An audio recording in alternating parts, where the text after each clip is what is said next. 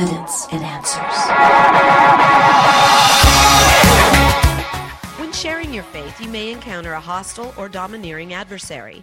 How can a Christian engage such a person effectively while remaining gracious and loving? You're tuned to Evidence and Answers with your host, Pat Zukeran. Pat is an author, teacher, and international speaker in the area of Christian apologetics, the defense of the Christian faith. In today's episode of Evidence and Answers, Pat and his guest, Greg Koukl, president of Stand to Reason, will be sharing tactics you can apply to effectively present your case for the gospel of Christ. Now, with part two, is our host, Pat Zukeran, and his guest, Greg Koukl. And I tell audiences now that, look, I, I promise you, I'm going to give you a game plan that will allow you to converse with confidence in any situation. Really, no matter how little you know, or how knowledgeable, or aggressive, or even obnoxious the other person happens to be. That's how powerful the game plan is. However, if you don't do it, it don't work. This is another part. This is the second part. If you don't do it, it don't work. So the way you get better at anything is first you got to learn the right way to do it, and then you have to start doing it. What I like about the tactical game plan is that the start doing it part, well, that means engaging people in the conversation. Well, yes. Well, that sounds scary. Oh, you read the book. It's not that scary. Because what I invite people to do is kind of get in at the shallow end of the pool. What I said earlier, you don't even have to get on base, just get into the batter's box. The game plan will allow you to do that. I mean, think about this, Pat. Think of the what risk is there when the Christian asks the non-Christian, "What do you mean by that?" Just like you did with the attorney. Well, you're not at any risk. You're just getting more information. You're not on the spot. You're not in the hot seat. That's easy. I recommend a second question too. After they clarify their view, we can ask them, "Okay, how did you come to that conclusion?" Now, what's the risk there for the Christian? There's no risk. The Christian is being a student in both steps. Now, there's a third step I mentioned. You use questions to make a point. That's a little more advanced because you have to know the point you're trying to make. You have to see the flaw. Don't worry about that. Just start out with the first two questions. Just start out being a student of other people's point of view. You're not out there to evangelize. I mean, forget about that for the time being. You're not out there to win people to Christ. Forget about that. You're thinking about the end of the game when we're just at the kickoff. Forget about how the game ends. You got to focus on the play right in front of you. And so if if our listeners here that may be a little bit timid or nervous, whatever, I get it. I understand that.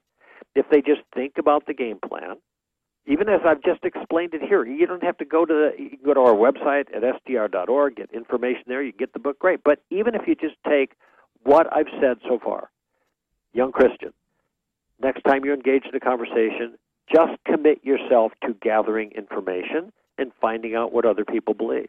And if you do that, not only is there no risk on you, but there you're going to learn two things very quickly. When you ask, what do you mean by that, and how did you come to that conclusion? You're going to learn, first of all, that people aren't as scary as you thought. Just let them talk, listen to what they have to say. The second thing that you'll learn, and I'm not putting anybody down here, but it's just my experience, people are not as smart as we thought either, especially when it comes to spiritual things. We look at other people, we think, oh, they're so smart, they got all these great ideas, these great reasons for rejecting what we believe. But when you start talking to them, it turns out that it becomes pretty clear that a lot of their ideas they're not so good and a lot of their reasons are not so sound. So that would be the way I'd say to get better at this, Pat. First learn the basic steps and then practice them. Get into play, get off the bench. Get into the shallow end of the pool. Get into the batter's box. I'll mix my metaphors there. Just start doing it based on the guidelines that the book gives you. And people, I promise you, people will be amazed at what happens just with those first two questions. Yeah, you know, it's a great question. How did you come to that conclusion? Or sometimes I'll say, well, how do you know that's true? Right. You know, and I think when I ask that question, I'm kind of looking for the evidence there. What do you have to support your position? Sure. And often people, you know, once they start thinking about it, they realize, wait a minute, I, I really don't have that much evidence for, for my position. I'm mm-hmm. chuckling because you're dead right on that one. They don't. In fact, I've had people tell me, and I'm not making this up. I say, well, what's your reason for that? And they pause for a few minutes and they start thinking about it. And then they say, well, I, I don't actually have a reason for that. And then I say, well, I have another question. They say, what's that? I said, why would you believe something is true when you have no reason to believe it's true? and then they think about it again. They say, well, I don't have any reason for that either. Isn't that amazing? Yeah. And like you said in your book, they're doing all the work here. Right. You know, and you're putting them in the hot seat instead of you constantly being in a hot seat and having to defend and, and give all these answers. Now you've put them in the hot seat and they have to provide the evidence there. Well, we've definitely put them in the more challenging position, but in a certain sense, I don't want it to be too hot for them. I don't want them to feel like, okay, I trapped them, gotcha, kind of thing. But Mhm. I, I, because I'm trying to be amicable and friendly the entire time, and I try to to model that in the my voice and the questions here when we're doing these little role plays on the air. So yeah, it may put them in a little awkward position, but we're not trying to make them feel uncomfortable. We just want them to see that yeah, they don't really have good reasons for their view, and that should trouble them. And so, in a certain sense, it is a little bit of the hot seat, but it's a hot seat in a good way. Yeah. And sometimes, like you said, you don't have to hit the home run. Sometimes you can just end the conversation there. Yeah. And they go home thinking, well, man, you know, I thought it was rock solid what I believe, but I, I guess not. Maybe I want to look into it. Or Yeah. maybe I want to think about what this guy was asking me here. Uh huh. You know what? Atheists do this to Christians all the time, and Christians don't let on. But I know some of your your listeners have experienced this. Mhm. Uh, they get challenged by an atheist or some skeptic, some outsider, and uh, they are asked questions. Notice they're using the Columbo tactic, Mhm. and we don't know how to answer them, and so we're kind of stuck. And we say something to you know whatever, and we're not trying to show that we're rattled, but when we leave, we're walking away thinking exactly what you just said. Uh, what about that? Man, maybe he's got a point. Maybe I am mistaken or something like that. What has happened is the atheist has put the stone in the Christian's shoe. All right. Mhm. Well, see, that works both directions.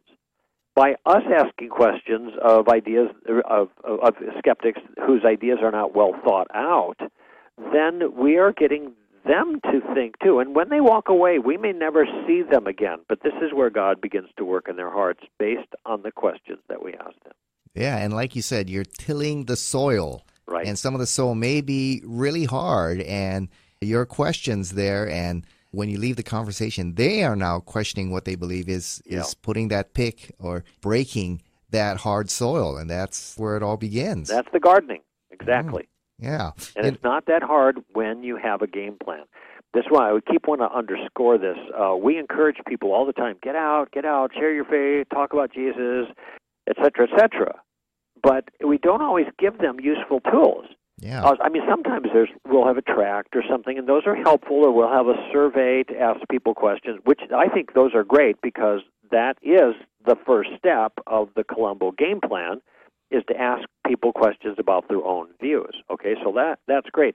But if Christians are not given enough to kind of carry through the conversation, they are not going to feel confident enough and courageous enough to get out there and put themselves at risk.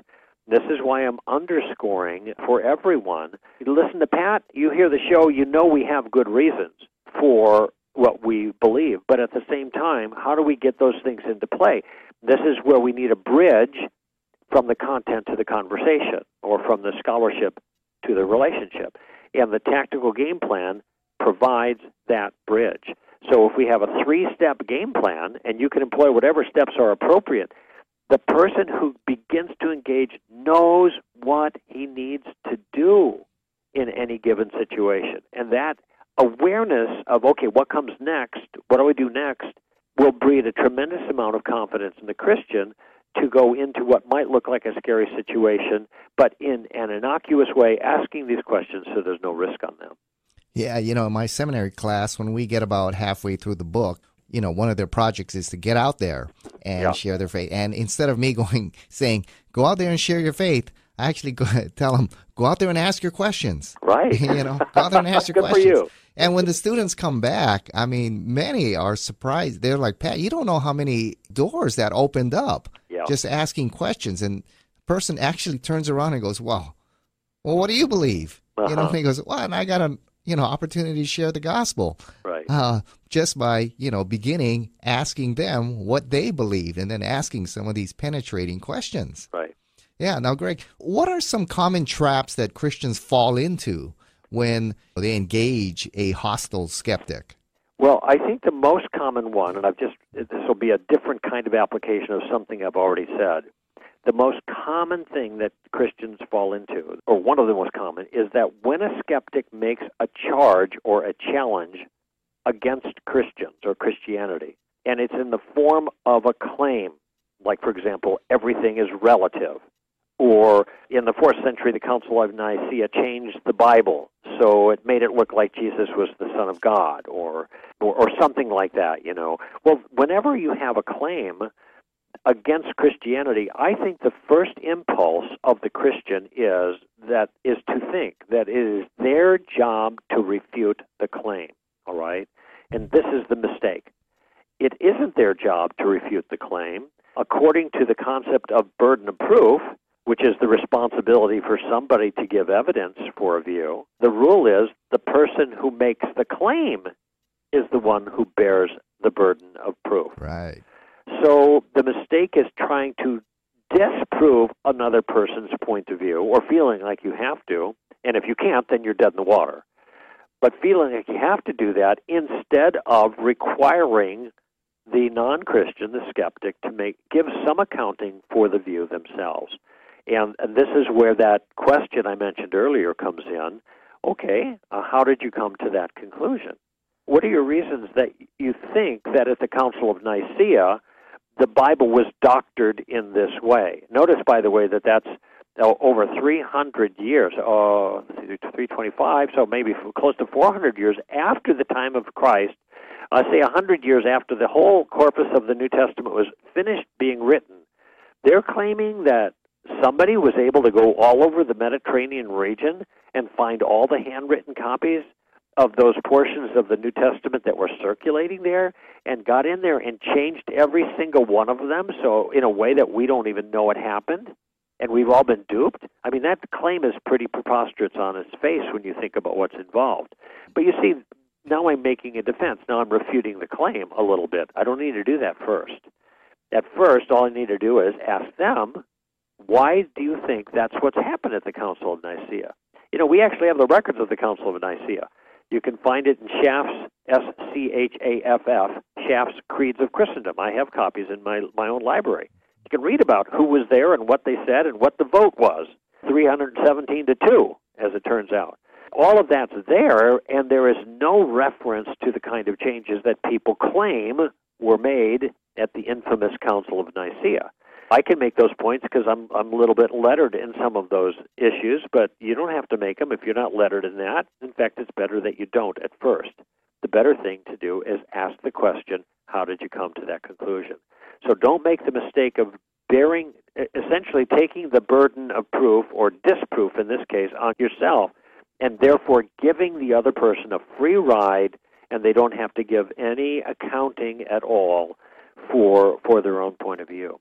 Uh, one other thing, a mistake that Christians do too, uh, I'll just toss this in briefly here, Pat, is that Christians sometimes get they lose their temper. right And uh, and I understand this. Look, and especially if the person's a steamroller and they're interrupting a lot, whatever, it's easy to get crabby. All right. So here's the rule that I suggest people keep in mind, and the rule is, if I get mad, I lose. Mhm. What if I don't get mad? The other person gets mad. All right. Well, if they get mad, I still lose. Put it simply, if anyone gets mad, then I lose. And by the way, this is a good principle in any relationship, not just communicating with others about Christianity, with friends, with spouses, family situations. A lot harder to apply in that circumstance, of course. yeah You know that. This is a good principle. Keep it in mind. If anybody gets mad, I'm going to lose. So let's really go out of our way to keep the conversations genial, that is, friendly. Don't go on the attack. Use questions to keep things nice and even tempered and winsome and attractive. Because character is an important part of being a good ambassador for Christ. Yes, you know, and after I read your tactics book the first time, I saw this implemented in Jesus. You know, when Jesus faced a hostile audience, often he returned their claim or their accusation, you know, with a question. Right. For example, when he, in Luke chapter 11, you know, when he healed the demon possessed man, the scholars there, the Pharisees said, well, you know, he does it by the power of the devil, Beelzebub.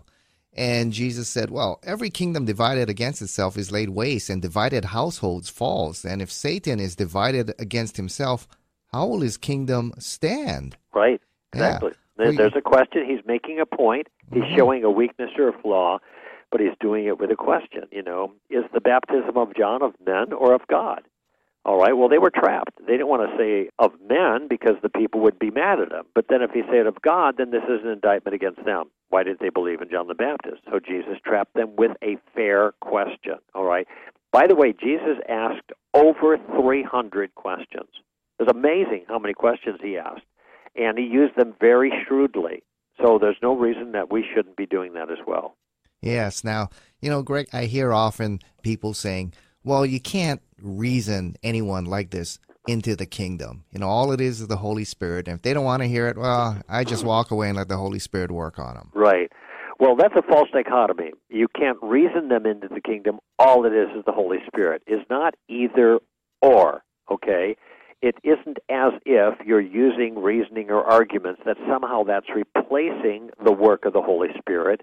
And if you're really trusting in the Holy Spirit, then you just give the simple gospel and love them, and that's all that the Holy Spirit is interested in using. Uh, the fact is that the statement you can't argue somebody in the kingdom is just flat out false. It is absolutely false because there are so many counterexamples of that.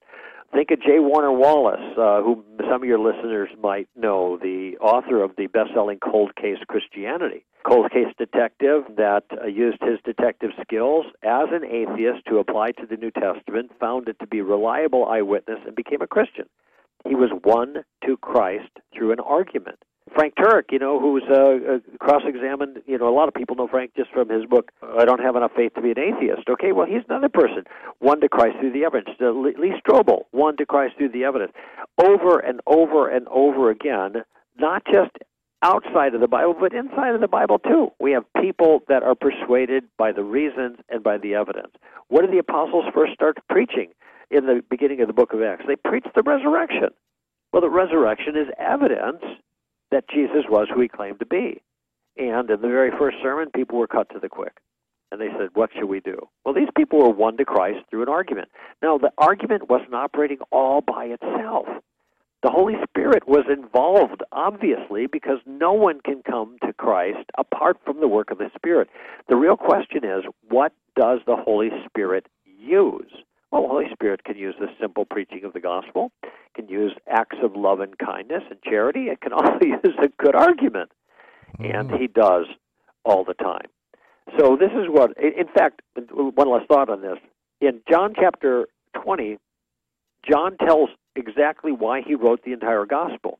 He put seven miracles in there, and he says there are many other miracles and signs and wonders that Jesus worked. I have not included, but these these have included so that you will believe that Jesus is the Christ, the Son of God, and in believing have life in His name.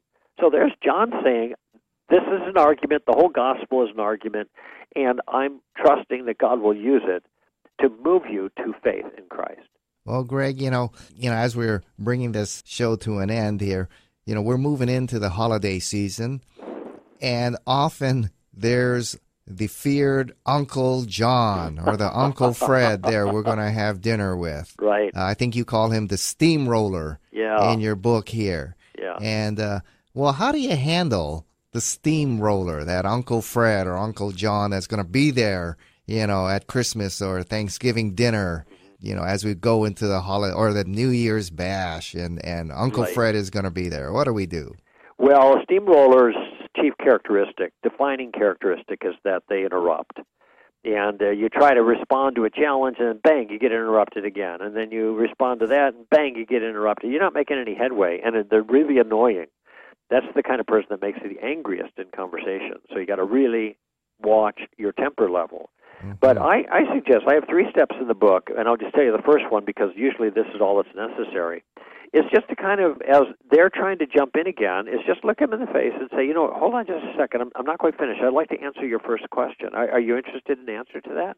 That's a question, right? So they can say, mm-hmm. well, yeah, I am. I said, well, then how, can you give me a few seconds to, to respond to it, and then I'll let you come back.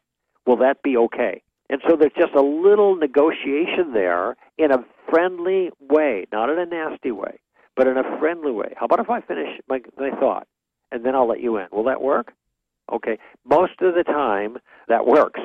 Now, if they get really harsh, you can go to the second step and, and you basically do the same thing, but a little bit more aggressively. Say, hey, Uncle John, I, look, I, I don't mind having a conversation with you. Every time I try to mention something or respond, you interrupt me and I can't get going. Okay, so I'm just going to ask you, could you please not do that?